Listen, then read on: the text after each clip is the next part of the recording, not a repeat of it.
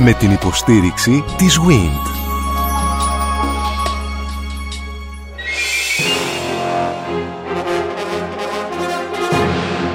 Γνωρίζοντας την ιστορία μας, Μικρασιατική καταστροφή. Ο ελληνισμός της Ανατολής. Μικρά Ασία, Καπαδοκία, Πόντος, Ανατολική Θράκη. Από το θρίαμβο των Βαλκανικών πολέμων στη Μικρασιατική καταστροφή. Μια σειρά ραδιοφωνικών εκπομπών στον Sky 100,3. Κυρίες και κύριοι, είμαι ο Άρης Πορτοσάλτε και σας καλωσορίζω σε μία ακόμη σειρά εκπομπών γνωρίζοντας την ιστορία μας. Ο Sky ανοίγει την παρουσίαση αυτού του μέρους της νεοελληνικής ιστορίας. Αρχίζοντας τη σημερινή μας συνάντηση, θα ήθελα προλογικά να σημειώσω τα εξής ολίγα. Στην ενεργή δημοσιογραφία έχω μάθει πως δεν αρκεί να παπαγαλίζει κανείς την έκφραση ότι η ιστορία διδάσκει. Διερωτώμουν χρόνια τώρα με ποιον τρόπο πρακτικά γίνεται αυτό που λέει η ρίση ότι η ιστορία διδάσκει. Όταν διαπιστώνεις ότι δεν υπάρχει όχι μόνο επαρκής αλλά ούτε καν στοιχειώδης γνώση των ιστορικών πια πολύ πρόσφατων γεγονότων της νεότερης ιστορίας της Ελλάδος. Επίσης, δεν αντιλαμβάνομαι γιατί προσδίδουμε τον χαρακτηρισμό ιστορικά γεγονότα σαν να είναι ενός απότερου παρελθόντος όταν οι παράμετροι αλλά και τα ίδια τα γεγονότα εξακολουθούν ακόμη να επηρεάζουν ενδεχομένως και συναισθηματικά τους ανθρώπους οι οποίοι ασχολούνται με αυτά αλλά σε επίπεδο διεθνούς πολιτικής εξακολουθούν να καθορίζουν τόσο την γεωπολιτική θέση της πατρίδας μας όσο την στρατηγική της, τις επιδιώξεις μας ως Ελλάδα, τις διεθνείς μας σχέσεις και τη θέση εμπολής της πατρίδας μας όχι μόνο εντός της Ευρωπαϊκής Ένωσης αλλά και στην ευρύτερη περιοχή της Μεσογείου και της Εγγύης Ανατολής. Όταν λέω εντός της Ευρωπαϊκής Ένωσης, εννοώ φυσικά και ως ένα κομμάτι της νοτιοανατολικής Ευρώπης, που επίσης προσπαθήσαμε να το δούμε μέσα από τις αφιερωμένες στην ιστορία εκπομπές του Sky 100,3 όταν κάναμε την αναφορά μας στα Βαλκάνια και προφανώς στη θέση της Ελλάδος σε αυτό το σημείο του πλανήτη. Για να μπορέσουμε να κατανοήσουμε κυρίες και κύριοι αυτήν την περίοδο πρέπει να δούμε διεξοδικά αυτό το κομμάτι της νεότερης μας ιστορίας που μπορεί να έχει έναν τίτλο με δύο λέξεις. Δεκαετής πόλεμος. Από το 1912-13 έως το 22 η Ελλάδα εμπλέκεται σε συνεχείς προσπάθειες προκειμένου να διασφαλίσει αυτά που κατέκτησε όπως έχουμε πει από το τέλος του Δεύτερου Βαλκανικού Πολέμου με την συνθήκη του Βουκουρεστίου. Η σημερινή πρώτη εκπομπή είναι αφιερωμένη στη μακραίωνη παρουσία του ελληνισμού στη Μικρά Ασία. Εκεί όπου πρωτοταξίδευσαν πρόγονοί μας στο πολύ πολύ απότερο παρελθόν που όμως συνέχισαν την παραμονή τους επί πολλούς αιώνες φτάνοντας τη Σμύρνη κατά κύριο λόγο αλλά και τις υπόλοιπες πόλεις και χωριά της Μικράς Ασίας αλλά και του Πόντου για να μην αδικό γιατί θα παίξει προφανώς ρόλο στην σημερινή μας εκπομπή η παρουσία του ελληνισμού και στον Πόντο και στα βάθη της Ανατολίας που έπαιξαν ένα πάρα πολύ σημαντικό ρόλο για την έννοια αυτή του ελληνισμού που μπορεί να μην είναι ελλαδικός αλλά είχε πολύ περισσότερα χαρακτηριστικά που τα προσέδιδαν και ακριβώς οι συνθήκες μέσα στις οποίες ζούσαν αυτοί οι Έλληνες που ενδεχομένως να μην είχαν και την συνείδηση την ελληνική με την ταυτότητα που σήμερα τη γνωρίζουμε και που αργότερα προσδόθηκε ενώ στα μέσα του 19ου αιώνα πάντως όμως αποτελούσαν έναν φάρο πολιτισμού όπως θα δούμε στη συνέχεια πως μπολιάστηκαν με το ελληνικό στοιχείο των ενελάδη διαμενόντων Ελλήνων. Προσδιορίζοντας το πολιτικό στίγμα δεν θα μας χρειαστεί στην σημερινή πρώτη εκπομπή, αλλά θα μας απασχολήσει αμέσως μετά. Θα ήθελα να σταθώ σε εκείνο το σημείο που προσδιορίσα προηγουμένως, δηλαδή στη συνθήκη του Βουκουρεστίου. Παίρνοντας ένα απόσπασμα από το βιβλίο των Θάνου Βερέμι Γιάννη Κολιόπουλου με τον τίτλο Ελλάς η σύγχρονη συνέχεια από το 1821 έως σήμερα που κυκλοφόρησε το 2006 και κυκλοφορεί από τις εκδόσεις Καστανιώτη, διαβάζω. Η συνθήκη του Βουκουρεστίου έδωσε στην Ελλάδα κοινά σύνορα με τη Σερβία και τη Βουλγαρία και εξασφάλισε την ένωση της Κρήτης με τη χώρα. Αλλά άφησε άλλη τα περισσότερα προβλήματα από αυτά που έλυσε. Άφησε ανοιχτό το ζήτημα των ελληνοαλβανικών συνόρων και αυτό του μέλλοντος των νήσων του Ανατολικού Αιγαίου, δεν συμπεριέλαβε στη διευθέτηση την Τουρκία και επέβαλε στη Βουλγαρία ρυθμίσεις τις οποίες οι Βούλγαροι εξ αρχής θεώρησαν προσωρινές. Όλα αυτά συμβαίνουν το 1913. Νομίζω ότι αυτή η παράγραφος με τις δύο-τρεις προτάσεις είναι και η απαρχή της αφήχησής μας η οποία αφήγησή μας όμως για να μπορεί να είναι ολοκληρωμένη προφανώς πρέπει να πάει σε αιώνες πίσω για να εξηγήσουμε ακριβώς την παρουσία του ελληνισμού στα παράλια της Μικράς Ασίας μέσα στην Ανατολία αλλά και στον Πόντο. Στη σημερινή πρώτη εκπομπή κυρίες και κύριοι συμμετέχουν ο κύριος Τάκης Σαλκιτζόγλου, δικηγόρος, εραστιτέχνης αλλά και εις βάθος προφανώς ερευνητής της ιστορίας. Κύριε Σαλκιζόγλου, καλημέρα σας, καλώς ήρθατε. Ευχαριστώ πάρα πολύ για την πρόσκληση, κύριε. Να είστε καλά, σας ευχαριστώ και εγώ. Ο κύριος Βλάσης Αχτζίδης, ιστορικός, πολύτιμος ε, σύμβουλός μας τόσα χρόνια στην καταγραφή της ιστορίας του πόντου, του ποντιακού ελληνισμού. Κύριε Αχτζίδη, καλημέρα σας. Ευχαριστώ πάρα πολύ για την παρουσία σας. Μαζί μας στη σημερινή πρώτη εκπομπή ο κύριος Ιάκωβος Μιχαηλίδης, επίκουρος καθηγητής νεότερης και σύγχρονης ιστορίας στο Αριστοτέλειο Πανεπιστήμιο Θεσσαλονίκης. Το γνωρίζετε τον κύριο Μιχαηλίδη από τη σειρά εκπομπών που ετοιμάζει ο ΣΚΑΙ. Ο κύριος Μιχαηλίδης, ο οποίος έχει και την επιστημονική ευθύνη, εποπτεία για τη συγκρότηση αυτής της σειράς των εκπομπών. Κύριε Μιχαηλίδη, καλημέρα σας. Καλώς ήρθατε και σας ευχαριστώ για άλλη μια φορά. Καλημέρα κύριε Πορτοσάλτε, ευχαριστώ και εγώ. Λοιπόν, τι θα επιχειρήσουμε να κάνουμε κύριε Μιχαηλίδη; Δεν ξέρω αν ικανοποίησε ο πρόλογος, αλλά εσείς τώρα ως επιστήμον. Νομίζω δώσετε το στίγμα και είναι ένα στίγμα πολύ ουσιαστικό και συνάμα δύσκολο.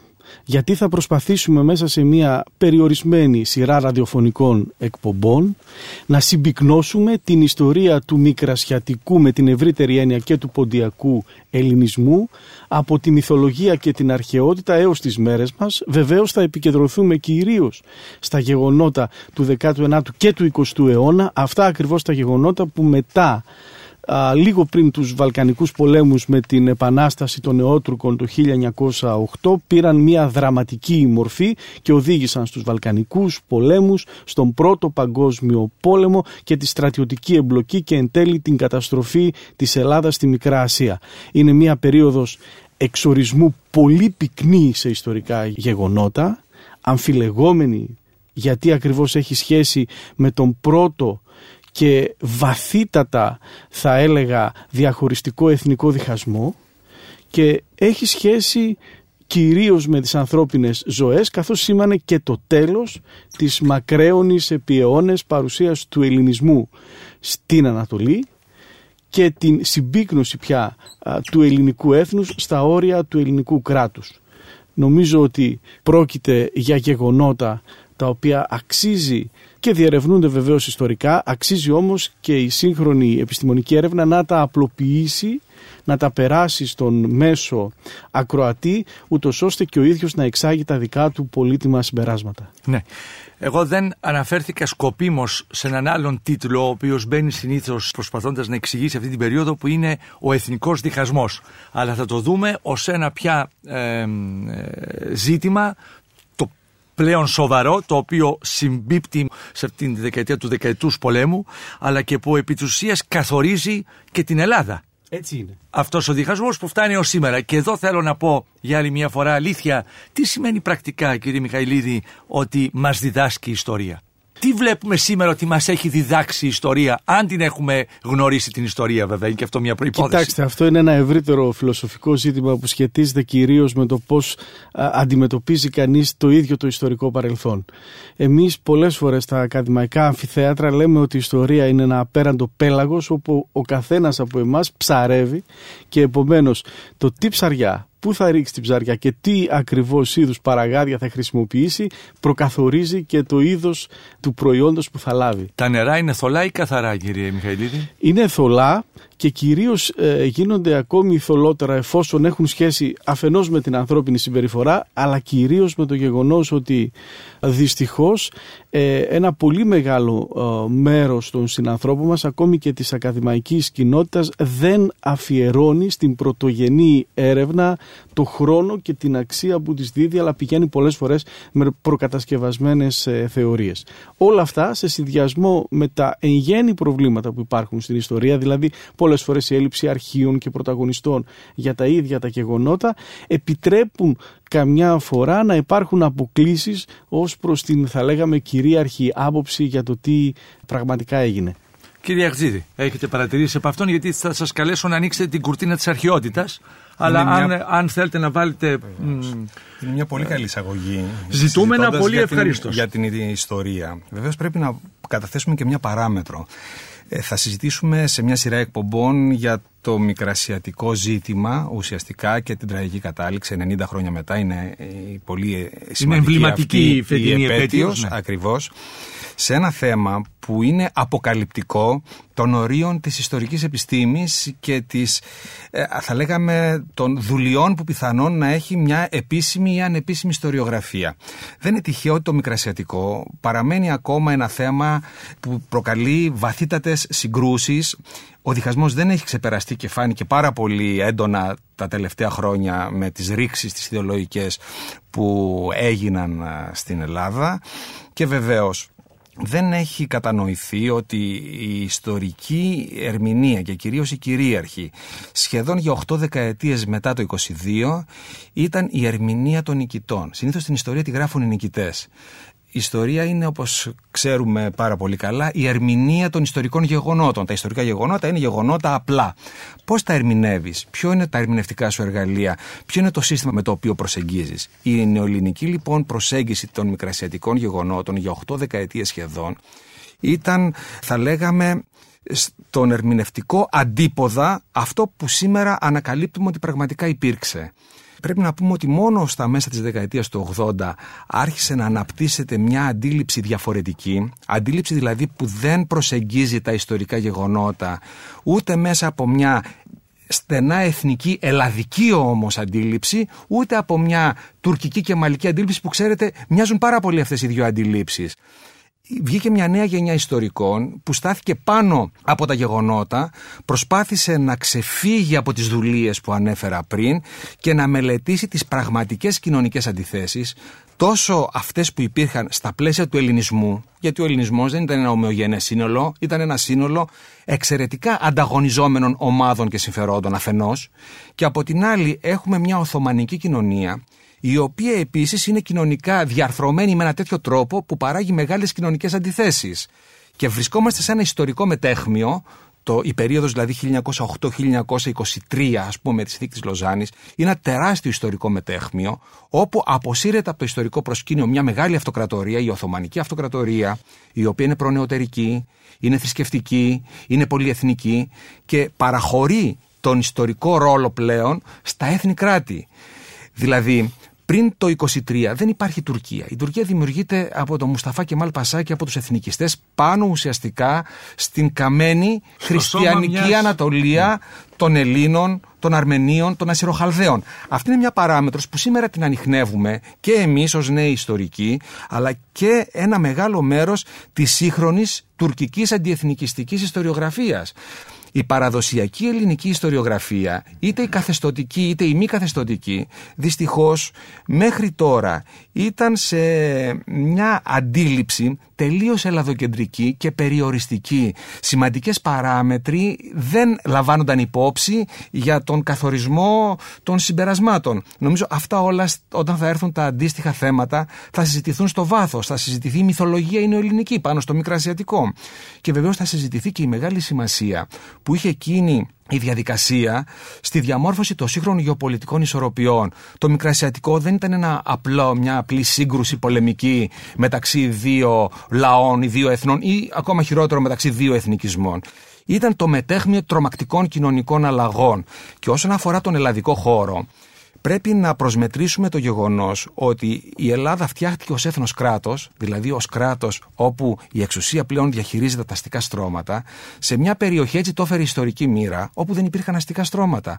Με αποτέλεσμα, όλη εκείνη την περίοδο της δημιουργίας του νεαρού ελληνικού κράτους, στο Μοριά, στη Ρούμελη και στις Κυκλάδες, στη θέση των αστικών στρωμάτων που φυσιολογικά θα έπρεπε να διαχειριστούν τη μοίρα αυτού του νεαρού κρατηδίου, να ανέλθουν ξανά τα παλιά κρατικοδίαιτα στρώματα. Παλιά επί Οθωμανών, σήμερα ε, επί νεοελληνικού κράτους. Δημιουργώντας ένα παράδοξο φαινόμενο που είναι αυτό που λέμε ο πελατειακός κοινοβουλευτισμός, που υπήρξε μοιραίος στην ελληνική περίπτωση και μας οδήγησε, αν θέλουμε να το επικαιροποιήσουμε και στο σήμερα, το οποίο είχε μόνο μία ευκαιρία ανέρεσης.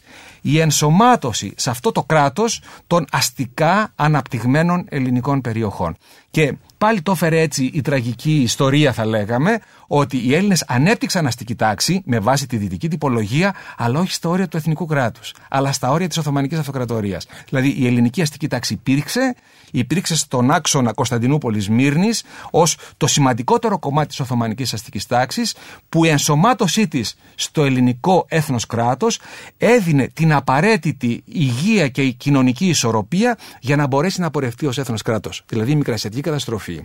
Πέρα από το ηθικό στοιχείο ότι πλέον οι Έλληνες βρέθηκαν μετά από 3.000 χρόνια εκτός πανάρχιων κοιτίδων, ότι πέσαν γενοκτονίες, έχασαν σχεδόν το μισό πληθυσμό που είχαν εκεί, έχει και μια τεράστια συνέπεια για το σήμερα εξαφάνισε την αστική τάξη, την υγιή αντικρατική αστική τάξη, συνεχίστηκε η διαχείριση της εξουσίας στον απομείναντα ελλαδικό χώρο από τα παραδοσιακά πελατειακά κρατικοδίαιτα δίκτυα και πάνω απ' όλα δεν μπόρεσε να εξασφαλιστεί ο έλεγχος του Αιγαίου, γιατί είναι κλασικός γεωπολιτικός νόμος ότι για να ελέγξεις το Αιγαίο, που είναι και η καρδιά αυτού του κράτους, θα πρέπει να ελέγξεις και την ανατολική ακτή του. Αλλιώς δεν μπορείς να το ελέγξεις.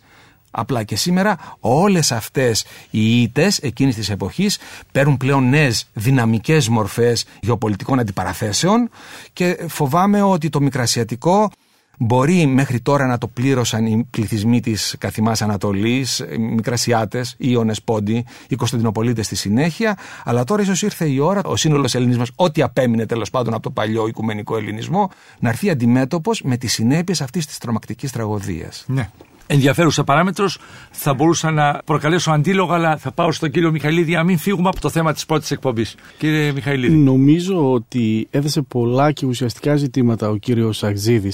Θα σταθώ λίγο στο κομμάτι της ιστοριογραφίας που ίσως θα έχουμε τη δυνατότητα να το συζητήσουμε στις τελευταίες εκπομπές, γιατί πιστεύω πως και αυτό είναι μία από τις θετικές επιπτώσεις του ερχομού των προσφύγων πια η μετέπειτα αφού φύγαμε ξεφύγαμε από την πρώτη, τη δεύτερη και την τρίτη γενιά των προσφύγων που είχε να αντιμετωπίσει άλλης φύσης προβλήματα μπόρεσε στη συνέχεια μια νέα γενιά κυρίως προσφυγικής καταγωγής αλλά όχι μόνο να ασχοληθεί συστηματικά με την ιστορία της και να δώσει τέτοιου είδους υψηλής επιστημονικής, πιστεύω, ποιότητας δείγματα. Και νομίζω ότι μέσα από αυτή τη σειρά εκπομπών του Sky θα παρουσιαστούν για πρώτη φορά, πιστεύω, σε τόσο ευρεία κλίμακα τα αποτελέσματα των νέων επιστημονικών προσεγγίσεων για τα οποία η επιστημονική κοινότητα κάνει λόγο ιδιαίτερα τα τελευταία 10 με 15 χρόνια. Και αν θα δίναμε έναν τίτλο, ουσιαστικά ας πούμε με το μη το 22 θα λέγαμε ότι το ελληνικό έθνος απέτυχε να κάνει το κράτος του και το κράτος ουσιαστικά το ελληνικό είναι αυτό που στη συνέχεια διαμόρφωσε το έθνος. Δηλαδή η έννοια της πατρίδας και της συγκεκριμένης γεωγραφικής περιφέρειας τελικά επικράτησε έναντι του διεισμού ο οποίος ε, υπήρχε και οι ρίζες του εθνικού διχασμού όπως θα πούμε και αργότερα κατά την άποψή μου βρίσκονται πολύ προηγούμενα από την πρώτη δεκαετία του 20ου αιώνα. Κύριε Σαλκιζόγλου, έχοντας μελετήσει λοιπόν και εσείς καταγόμενος τη Μικρά Ασία, στον πρόλογο τι θα λέγατε; Εγώ θα ήθελα καταρχάς να συγχαρώ τον κύριο Αρτζίδη, ο οποίος είπε τη λέξη ελλαδοκεντρική ιστορία. Όπως και τον κύριο Ιάκωβο Μιχαηλίδη, ο οποίος μίλησε για την τρίτη γενιά των προσφύγων. Εγώ είμαι ένας απλός ερευνητής. Διάβαζα πολλές φορές κάτι βιβλία και λέγανε η συμβολή της Φθιώτιδος στον μικρασιατικό αγώνα, η συμβολή της Αχαία, η συμβολή των ψαρών. Λέω για κάτσε, δεν υπάρχουν και μικρασιάτες. Κινήθηκα λοιπόν από σκέτο ενδιαφέρον και βρέθηκα μπροστά σε ένα πακτολό, στον οποίο δυστυχώς η επίσημη ιστοριογραφία δεν είχε εγκύψει. Ψάχνοντα λοιπόν στα βιβλία της ε, Εθνικής Βιβλιοθήκης, που σώζονται όλοι οι αγωνιστές του 21, ψάχνοντας στα γενικά αρχεία του κράτους και σε άλλα αρχεία, είδα ότι πραγματικά. Βρήκα το αντίστροφο, εσείς. Ακριβώς. Βρήκα δηλαδή το εξής εγώ. και είμαι σε αυτό το, το πράγμα, αισθάνομαι πάρα πολύ ικανοποιημένος ότι η αιτία του εθνικού διχασμού που έγινε μετά από 100 περίπου χρόνια το 1922 16 με 22 έχει τις ρίζες της σε αυτό το πράγμα ότι πάντοτε η κυρίως Ελλάδα δεν έβλεπε με πάρα πολύ καλό μάτι τους Μικρασιάτες θα είμαι λιγάκι σκληρός Εσείς βρήκατε όμως, εντοπίσατε και σε Ναι. Αρτιζόγλου την συμμετοχή Ναι, την των συμμετοχή. Μικρασιατών Ακριβώς. στην Επανάσταση Ναι, του 1821. ακριβώς. Ναι. Λοιπόν, η, η συμμετοχή ήταν πραγματικά μια μεγάλη αποκάλυψη. Και η αποκάλυψη αυτή δεν είναι μονάχα στην Επανάσταση. Αρχίζει από τη φιλική εταιρεία. Αρχίζει από τις καταστροφές που υπέστη οι Κιδωνίε, οι οποίες τελείως εξαφανίστηκαν από το χάρτη σχεδόν με το 1821 στις 3 Ιουνίου, από τις μεγάλες σφαγές της Μύρνης, από τις σφαγές που έγιναν σε άλλες πολλές πόλεις της Μικράς Ασίας, διότι κάθε φορά που τα ελληνικά όπλα είχαν μια νίκη στην κυρίως Ελλάδα, ξεσπάγαν οι Τούρκοι στους Μικρασιάτες, τους ανυπεράσπιστους. Τους φάζανε. Πάνω από 2-2.500 είναι τα θύματα των σφαγών του 21 στη Νέα Σμύρνη. Πάνω από 35.000 είναι εκείνοι οι οποίοι έφυγαν από τις Κιδωνίες πανικοί όλοι τους και αφήσανε την πόλη τους να καίγεται και ήρθαν στην κυρίωση της Ελλάδα. Θα μπορούσα να σας απασχολήσω πάρα πολύ. Αυτό λοιπόν το πράγμα. Ο Ιωάννης Φιλίμων πρώτος το είχε πάρα πολύ ωραία εντοπίσει και γράφοντας μια βιβλιοκρισία για την ιστορία της Ελληνικής Επανάστασης του Νικολάου Σπηλιάδου, λέγει στη σελίδα 32 της βιογραφία, ομολογουμένως η ιστορία αυτή του κυρίου Νικολάου Σπηλιάδη πελοποννησιάζει υπερμέτρος. Δηλαδή, βλέπουμε πάντοτε ελλαδοκεντρικά. Οι Μικρασιάτες όχι μόνο μετήχαν στη φιλική εταιρεία με χιλιάδες, 400 ως 600 ήσαν αυτοί που είχαν στις Κιδωνίες μυηθεί. Δεν θυμάμαι πόσοι ακριβώς στη Σμύρνη. Δεν χρειάζεται να πούμε του πόντου τους φιλικούς. Δεν χρειάζεται να πω ότι οι ψηλάντιδες και οι μουρούζιδες είναι πόντιοι στην καταγωγή. Δεν χρειάζεται να πω πάρα πολλά πράγματα. Συνεπώς δεν είναι άνθρωποι Ναι. εφησυχασμένοι Όχι, λόγω α- του όχι πλούτου μοναχα- που έχουν μπράβο, παράγει ναι. ζώντας Ακριβώς. στην ασφάλεια της αυτοκρατορίας της Ακριβώς, Οθωμανική, ακριβώς, αλλά και ναι. έχουν και αυτή την εθνική συνείδηση Ναι, για αφύπνιση ακριβώς. που θα οδηγήσει Ναι. σε ένα εθνικό κράτος ναι, μεθαύριο. Ακριβώς. Λοιπόν, αυτοί όλοι όχι μόνο ήρθαν στην Ελλάδα πάρα πολύ, αλλά μετήχαν και στον αγώνα ως αγωνιστές.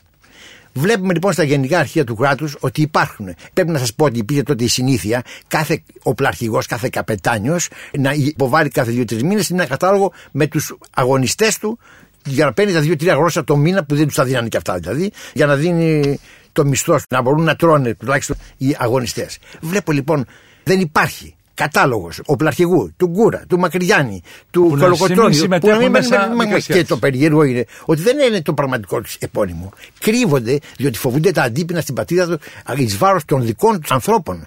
Και βλέπουν, να πούμε, Γιάννης Ζημυρνέο, Κώστας Αϊβαλιώτης, Χρήστος Τραπεζανλής από την Τραπεζούντα, Γιώργος Γκιουμουσχανετζής. Το Γκιουμουσχανέ είναι η Αργυρούπολης του Πόντου. Πάρα πολύ με το πατριδονημικό Ανατολίτης. Βρήκα 146 μονάχα με το πατριδονημικό επίθετο, μόνοι τους βέβαια το, ή έτσι τους φωνάζανε, Σμυρναίο. 146 με το επίθετο Σμυρναίο.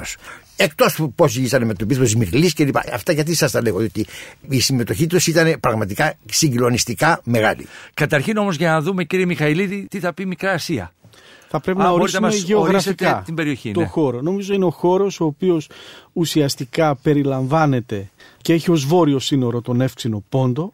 Στα δυτικά είναι το Αιγαίο Πέλαγος, νότια είναι ουσιαστικά η προέκταση της ε, Ανατολικής Μεσογείου και ως ανατολικό σύνορο στην ξηρά μπορεί να δει κανείς την νοητή γραμμή που ξεκινά ουσιαστικά από τον κόλπο της Αλεξανδρέτας χοντρικά απέναντι από την Κύπρο και φτάνει α, λίγο πιο ανατολικά από την περιοχή της Τραπεζούντας στον Κάφκασο. Αυτή είναι η περιοχή η οποία ορίζεται ως γεωγραφικός χώρος της Μικράς Ασίας με κύριες αιστείες την Δυτική Μικρά Ασία και ακόμη περισσότερο την Ιωνία όπου έχουμε και την πρώτη ελληνική εγκατάσταση και βορειότερα την περιοχή του Πόντου. Και βεβαίως λίγο αργότερα θα έχουμε εξάπλωση σε όλη την έκταση της Μικράς Ασίας με επιτρέψτε μου μια ιδιαίτερη αναφορά στην περιοχή της Καπαδοκίας όπου υπήρξε ελληνική παρουσία και μάλιστα υπό συγκεκριμένη μορφή.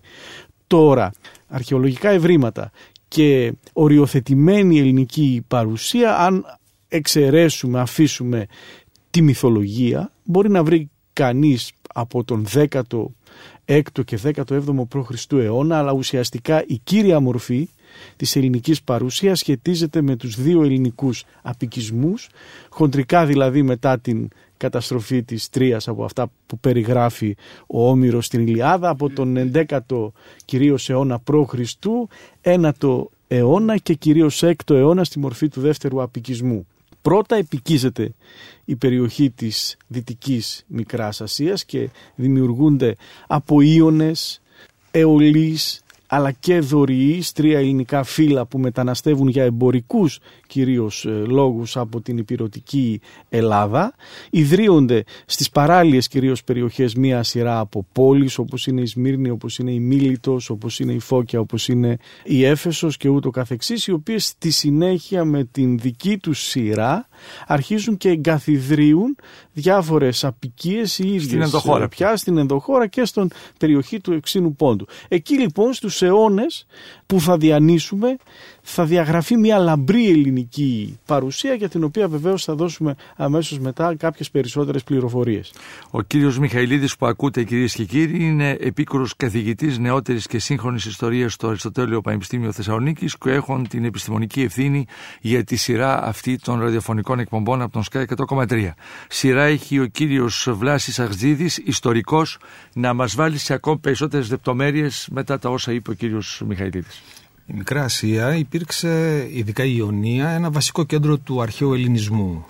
Είναι ο χώρος ο οποίος ε, από το 10ο αιώνα π.Χ. ουσιαστικά έχει μια σημαντική ελληνική παρουσία και την ίδια εποχή βρίσκουμε και τα πρώτα ελληνικά ευρήματα στη Βόρεια Μικρά Ασία, στο χώρο του Μικρασιατικού Πόντου όπου οι πρώτοι Έλληνες εκείνης της εποχής πηγαίνουν για την αναζήτηση μετάλλων.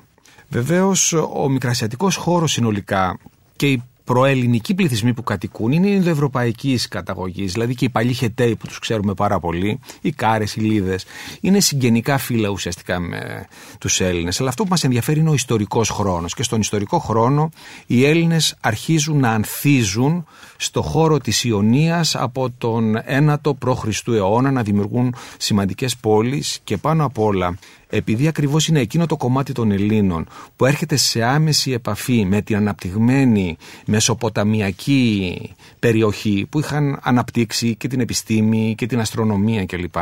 Βλέπουμε ότι είναι οι πρώτοι Έλληνες οι οποίοι παίρνουν αυτή τη συσσωρευμένη γνώση και την μετατρέπουν σε επιστήμη. Γι' αυτό έχουμε τους μεγάλους φιλόσοφους, τους μαθηματικούς, να προέρχονται από την Ιωνική γη. Είναι πάρα πολύ σημαντικό αυτό.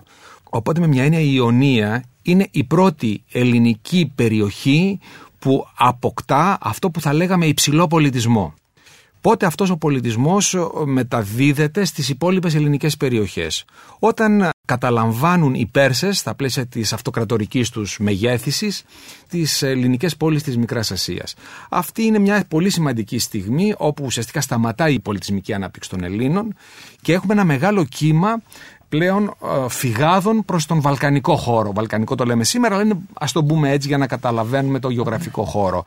Θεωρείται λοιπόν ότι αυτή η μεγάλη έλευση μικρασιατών, αρχαίων μικρασιατών στον ελλαδικό χώρο είναι εκείνη η δύναμη που ουσιαστικά πυροδοτεί την εμφάνιση της κλασικής εποχής και αυτά που, που θεωρούνται ότι είναι βασικά συστατικά της ελληνικής συμβολής στο πολιτισμικό παγκόσμιο γίγνεσθε. Άρα ό,τι συμβαίνει το 23 με την Τουρκία που σπρώχνει προς τη θάλασσα και στην απέναντι πλευρά τους γηγενείς πληθυσμούς ε, κάτι αντίστοιχο συμβαίνει. Όχι, όχι. Αυτό που συνέβη το 22 είναι μοναδικό στην ιστορία, δεν έχει ξανασυμβεί ποτέ. Ναι. Το αντίστοιχο είναι η Οθωμανική κυριαρχία τον 13ο, 14ο Δεν συγκρίνεται καν με την Περσική. Όχι, όχι, ε, είναι με μοναδικό. το- Είναι κορυφαίο Μάλιστα. γεγονός. Είναι σημείο τομής. Ποτέ οι Έλληνες δεν βρέθηκαν εκτός της περιοχής. Κατακτήθηκαν στα πλαίσια αυτοκρατορικών ανατολικών δεσποτιών, θα λέγαμε. Τέτοιες ήταν και η Περσική αυτοκρατορία και βεβαίως τα τουρκικά εμμυράτα και τέλος η Οθωμανική Αυτοκρατορία. Δηλαδή, εκεί μπορούμε να δούμε έναν τέτοιο παραλληλισμό. Το θέμα είναι ότι εκείνη η αρχαία μετανάστευση είναι αυτή που πυροδοτεί την ανάπτυξη του κλασικού ελληνισμού. Θεωρείται ότι ακόμα και τα αττικά ερυθρόμορφα και μελανόμορφα αγγεία, η πρώτη τους εκδοχή είναι στην Ιωνία και μεταφέρονται μετά εδώ που βεβαίως και ανθίζουν. Είναι πολύ σημαντική η συμβολή της Μικράς Ασίας στον εν γέννη πολιτισμό. Έτσι. Στη συνέχεια έχουμε, όπως είναι γνωστό, την Περσική κατάκτηση. Το πολύ χαρακτηριστικό γεγονός που μπορούμε να το παραλληλήσουμε με το 22, ίσως είναι η Ιωνική εξέγερση. Κάποια στιγμή οι Ιωνικές πόλεις εξεγείρονται κατά της Περσικής δεσποτείας, την αποτινάσουν, συγκρούονται, ζητούν τη βοήθεια των Αθηναίων Ιώνων, είναι Ιώνες. Οι μεν Ιώνες είναι και οι κατοικούντες στην Αττική οι Αθηναίοι δεν μπορούν ή δεν προλαβαίνουν να στείλουν δύναμη. Οι Πέρσες καταστέλνουν την Επανάσταση και όπως φαίνεται προχωρούν σε μεγάλες φαγές και καταστρέφουν τη Μίλητο. Και τότε είναι λοιπόν που ο Φρίνιχος, ένας τραγωδός στην αρχαία Αθήνα, γράφει το περίφημο έργο, δεν έχει διασωθεί αλλά ξέρουμε ότι υπήρχε, το Μιλή του Άλωσης, όπου δραματοποιεί, παρουσιάζει θεατρικά δραματοποιημένα την καταστροφή της Μιλήτου από τους Πέρσες στα μέσα του 5ου π.Χ. αιώνα και βεβαίως οι Αθηναίοι απαγόρευσαν το να ανέβει αυτό το έργο γιατί τους θύμιζε οικία κακά. Δηλαδή την εσωτερική αδυναμία ή το διχασμό της αρχαιότητας να βοηθήσουν οι Βαλκάνοι Έλληνες τους Μικρασιάτες Έλληνες. Αυτό αν θέλουμε να πούμε υπάρχει μια αναλογία με το δικό μας 22. Στη συνέχεια είναι γνωστή η εξέλιξη, θα έρθουν οι ελληνιστικοί χρόνοι, με τους ελληνιστικούς χρόνους, την κατάλυση δηλαδή του Περσικού κράτους, θα ανθίσουν οι Ιωνικές πόλεις, θα μεγαλουργήσουν κυριολεκτικά, θα έχουμε μια δεύτερη αναγέννηση κορυφαία η οποία θα συνεχιστεί και την περίοδο της Ρωμαιοκρατίας και βεβαίως βαθμία θα περάσει η περίοδος και η εποχή χωρίς μεγάλες ρήξεις πολιτισμικές. Οι ρήξεις θα είναι μόνο ιδεολογικές. Ας πούμε η πολυθεΐα θα αντικατασταθεί με το μονοθεϊσμό. Η γλώσσα όμως θα παραμείνει η ίδια. Μιλάμε για περιοχές ελληνόφωνες. Οι διχασμένοι Έλληνες ποτέ δεν είχαν ενότητα ουσιαστικά και βρισκόταν πάντα σε ένα διαρκή και αιώνιο εμφύλιο πόλεμο. Για πρώτη φορά ουσιαστικά θα αποκτήσουν πολιτική ενότητα έχοντας ανακηρύξει τον εαυτό τους σε ε, κήρυκα του νέου ιδεολογικού δόγματος που προέρχεται από την ε, Μέση Ανατολή, της νέας θρησκείας, του χριστιανισμού. Ο χριστιανισμός λοιπόν θα είναι εκτός από τη θρησκεία, θα είναι και μια πολιτική ιδεολογία ενοποίησης και για πρώτη φορά ο ελληνόφωνος κόσμος θα ενοποιηθεί και μες στη Ρωμαιοκρατία αλλά και στη δεύτερη φάση που είναι το Βυζάντιο, το Βυζάντιο που ουσιαστικά το Βυζάντιο είναι ένα πολυεθνικό προνεωτερικό αυτοκρατορικό κράτος ελληνικής κυριαρχίας όπου κυριαρχούν οι ελληνόφωνοι πληθυσμοί, οι Ρωμαίοι, οι Ρωμνοί δηλαδή. Μέσα στα χρόνια που το Βυζάντιο θα μεγαλουργήσει, ξέρουμε το Βυζάντιο είναι ένα αυταρχικό βεβαίως κράτος, αυτοκρατορικό, το οποίο όμως θα αναπτύξει και αυτό τον πολιτισμό του. Οι Έλληνες θα μεγαλουργήσουν για μια περίοδο σχεδόν χιλίων ετών. Το πολύ σημαντικό είναι ότι από τον 7ο και 8ο μετά Χριστό αιώνα το κέντρο όλου αυτού του κόσμου θα μεταφερθεί στη Μικρά Ασία. Η Μικρά Ασία θα αποτελέσει πλέον το κέντρο του ελληνόφωνου Βυζαντίου.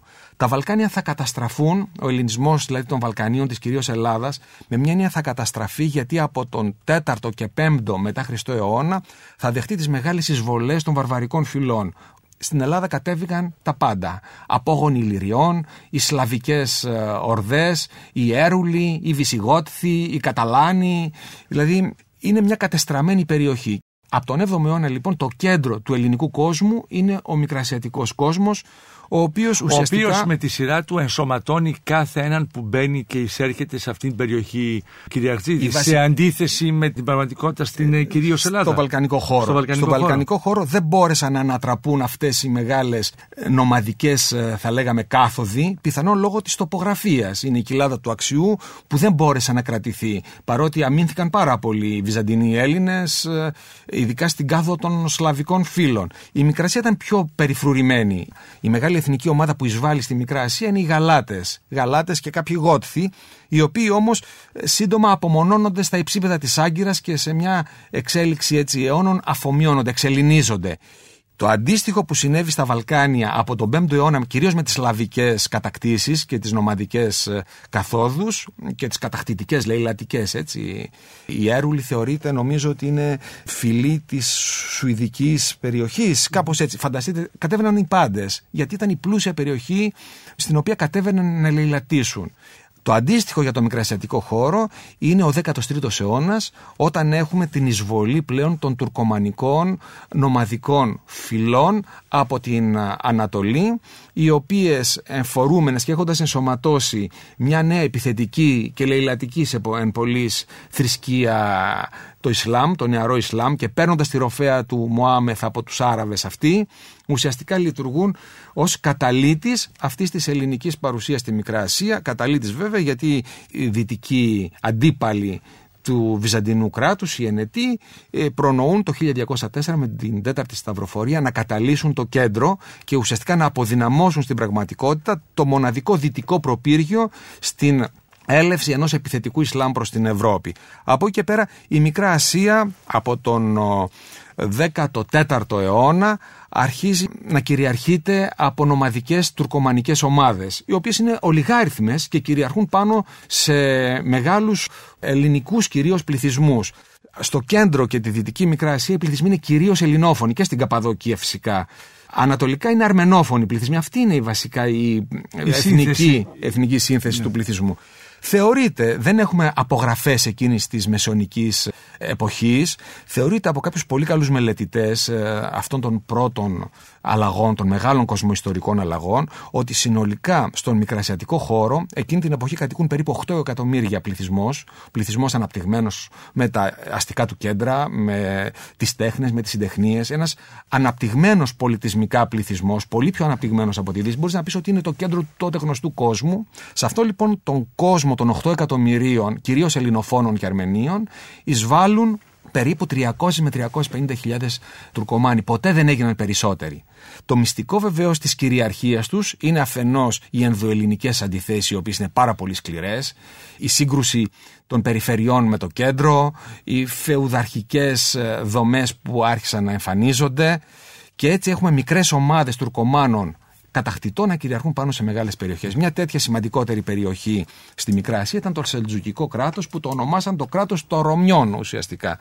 Αυτή ουσιαστικά είναι και η βάση και το σημείο αναφοράς και όλων των υπόλοιπων που θα κυριαρχήσουν που είναι οι Οθωμανοί. Εδώ θα ήθελα να σταθούμε λίγο γιατί θέλω να δώσω το λόγο και στον κύριο Σαλκιτζόγλου. Να μας πει όμως ότι σε αυτήν την περίοδο, όπως την περιγράφει ο κύριος Σαχτζίδης, κύριε Σαλκιτζόγλου, οι Έλληνες λοιπόν της Μικράς Ασίας έχουν τη δυνατότητα να αναπτυχθούν αναπτυχθούν πολυεπίπεδα. Να κάνουν αστικά κέντρα, να κάνουν ε, επιχειρήσεις, να κάνουν εξαγωγές, να αναπτύξουν πολιτισμό, να είναι δηλαδή ο φάρος μιας πολύ μεγάλης ιστορικής περίοδου. Ναι. Αυτό είναι γνωστό αυτό το πράγμα. Αλλά εγώ θα σας. Ναι. Επειδή το αντικείμενο μου είναι για τη Μικρά Ασία στην Επανάσταση του 21, θέλω να συνεχίσω από εκεί που σταμάτησα πριν ότι όλοι αυτοί που ήρθαν εδώ και πολεμήσαν στην Ελλάδα, που ξεκινήσανε από τα βάθη, από την Καπαδοκία, από τον Πόντο και ήρθαν εδώ να καταταγούν στα ελληνικά επαναστατικά σώματα, είχαν μέσα τους την ελπίδα ότι κάποτε θα ελευθερώσουν τη δική τους την πατρίδα. Αυτό δεν πρέπει να το ξεχνάμε.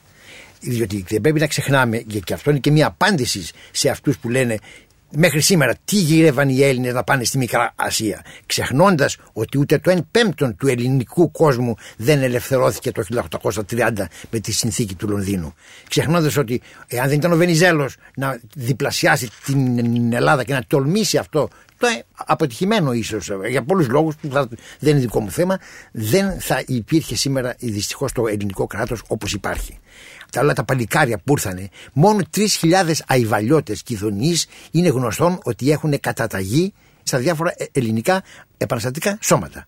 Και μάλιστα πρέπει να τονίσουμε ότι αν υπάρχει στην Ελλάδα τακτικός στρατός, ο πυρήνας οφείλεται στους Μικρασιάτες. Διότι οι διάφοροι οπλαρχηγοί σχηματίζαν τα σώματά τους με τους πατριώτες τους. Ήταν ξεχωριστοί οι αρκάδες με τον Κολοκοτρόνη. Υπήρχαν τα τοπικά τα χαρακτηριστικά πάρα πολύ έντονα. Και μετά κατέληξαν σε εμφυλίους πολέμους που παραλίγο να δολοφονήσουν την ελληνική επανάσταση. Είναι γνωστά αυτά.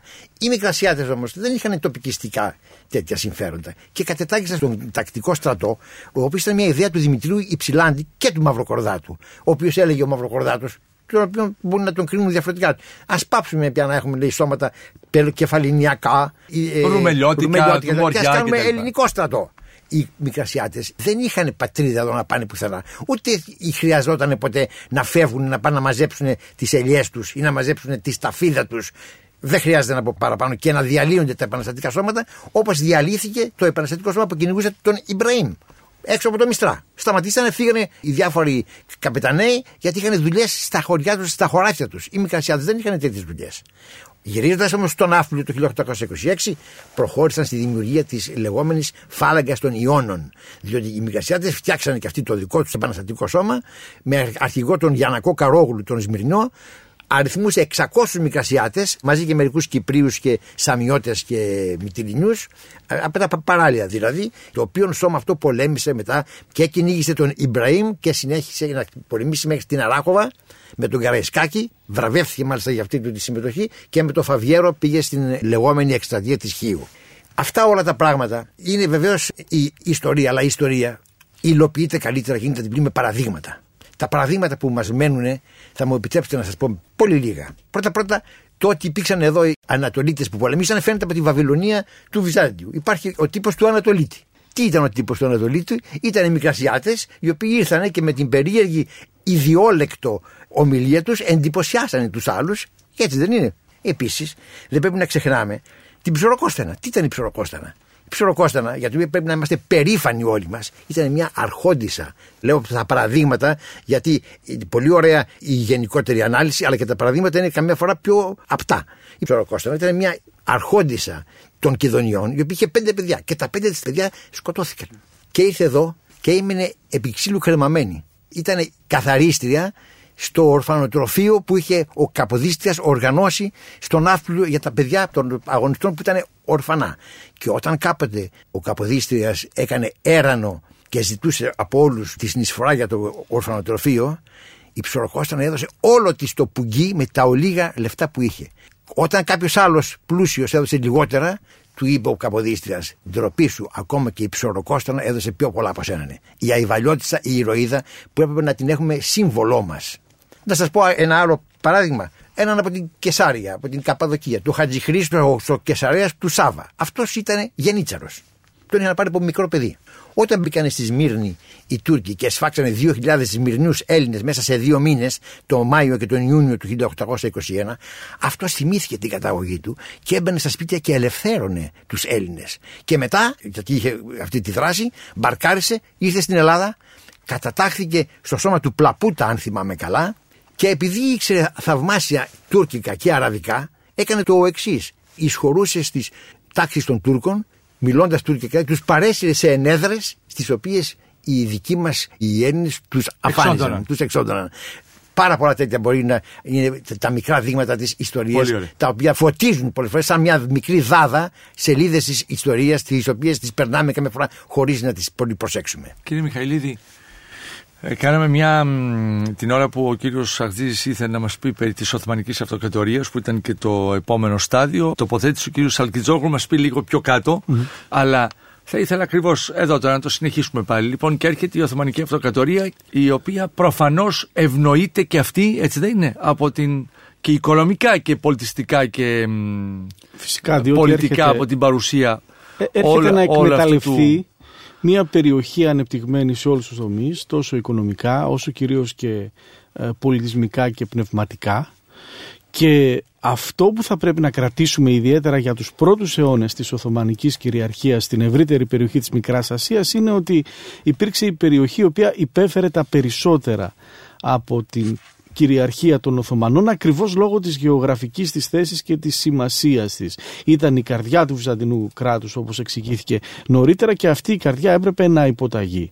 Και εκεί έχουμε ε, τα φαινόμενα των μαζικών γιογμών, μεταναστεύσεων των πληθυσμών είτε καταφυγής τους ε, σε ορεινούς τόπους είτε απομάκρυσή τους από το χώρο της Μικράς Ασίας. Έχουμε φαινόμενα εξισλαμισμών τα οποία θα τα συναντήσουμε αργότερα. Έχουμε λοιπόν μια σαφή οπισθοχώρηση του ελληνικού πολιτισμικού στοιχείου λόγω της πολιτικής των Οθωμανών. Και θα είναι ακριβώς αυτό το στοιχείο που θα διατηρηθεί βεβαίως στα μεγάλα μοναστηριακά κέντρα αλλά και στην φιλοσοφία η οποία θα παραμείνει ενεργή ε, είναι αυτό που θα δώσει την αρχή της πνευματικής ανάκαμψης του ελληνισμού με την ευρύτερη έννοια όταν ακριβώς η Οθωμανική Αυτοκρατορία από τον 17ο αιώνα θα αρχίζει να παρακμάζει. Τότε η Μικρά Ασία θα μπει σε μια διαφορετική τροχιά ανόδου, θα εκμεταλλευτεί τις διευκολύνσεις, την αδυναμία αν θέλετε των Οθωμανών να επιβάλλουν την εξουσία τους παντού και κυρίως το 10ο 8ο στα τέλη και τον 19ο αιώνα ο ελληνισμός της Μικράς Ασίας θα γνωρίσει μια φοβερή ανάπτυξη κυρίως ε, πνευματική οι πόλεις θα ανθίσουν έστω και κάτω από την Οθωμανική αυτή κυριαρχία και η δύναμη του ελληνικού πολιτισμού θα επιβεβαιωθεί και ακόμη μία φορά. Επομένως βλέπει κανείς τρεις σταθμούς αρχίζοντας από την αρχαιότητα Μικρά Ασία, κέντρο της ελληνικής φιλοσοφίας, του πολιτισμού και των γραμμάτων. Σας θυμίζω τον Ηρόδοτο, τον πατέρα της ιστορίας, το Θαλίτο Μιλήσιο, τον Εκατέο, τον Μίμνενο, τον Μίμνευρωμό, με συγχωρείτε, τον Αλκμάνα, τόσους μεγάλους ποιητές της λυρικής ποίησης. Κέντρο επίσης και της βυζαντινής λάψης των γραμμάτων με κορυφαίους τους τρεις ιεράρχες.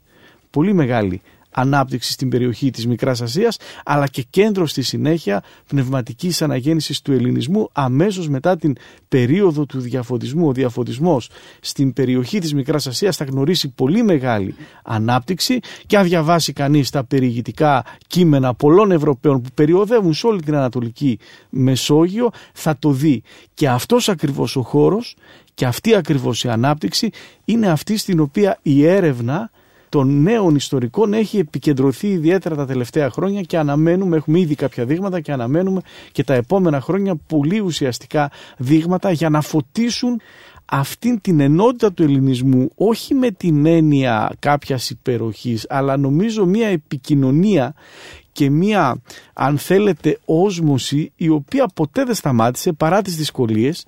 Γι' αυτό και παρατηρήθηκε σωστά ότι το 1830 μπορεί να ελευθερώθηκε το ελληνικό βασίλειο. Πράγμα όμως το οποίο ούτε αυτονόητο ήταν ούτε και δεδομένο. Δηλαδή η έννοια της ανασύστασης της Βυζαντινής Αυτοκρατορίας θα πρέπει να ξέρουμε ότι στην περίοδο του διαφωτισμού σε κάποιους κύκλους τους περισσότερους κατά την άποψή μου, αποτελούσε την κυρίαρχη οπτική συγκρότησης κράτους για τον ελληνισμό. Της μετεξέλιξης δηλαδή της Οθωμανικής Αυτοκρατορίας με κάποιον τρόπο σε μια εκ νέου Βυζαντινή Ελληνική Αυτοκρατορία. Και η Μικρά Ασία και πάλι θα αποτελούσε τον συνεκτικό δεσμό των εξελίξεων αυτών. Πράγμα βεβαίως το οποίο δεν έγινε τελικά. Εδώ κυρίες και κύριοι τελειώνει το πρώτο μέρος της σειράς των εκπομπών που είναι αφιερωμένες στη μικρασιατική καταστροφή. Εάν σας άρεσε το ραδιοφωνικό ντοκιμαντέρ που μόλις ακούσατε, μπείτε στο sky.gr κάθετος podcast και γίνετε συνδρομητής. Περιμένουμε όμως και τα σχόλιά σας ή ακόμα καλύτερα την κριτική σας στα iTunes. Η δική σας κριτική στα iTunes θα βοηθήσει και άλλους Έλληνες σε όλο τον κόσμο να ανακαλύψουν τα νέα podcast του Sky και να γνωρίσουν την ιστορία μας. Κυρίες και κύριοι, γεια σας. Για την εκπομπή συνεργάστηκαν Παρουσίαση Άρης Πορτοσάλτε Παραγωγή Τζένι Πουπολίδου Επιμέλεια εκπομπής Αθανασία Χατζή Η ηχογράφηση και η τεχνική επεξεργασία έγινε από τους ηχολήπτες του Sky 100,3 Με την υποστήριξη της WIND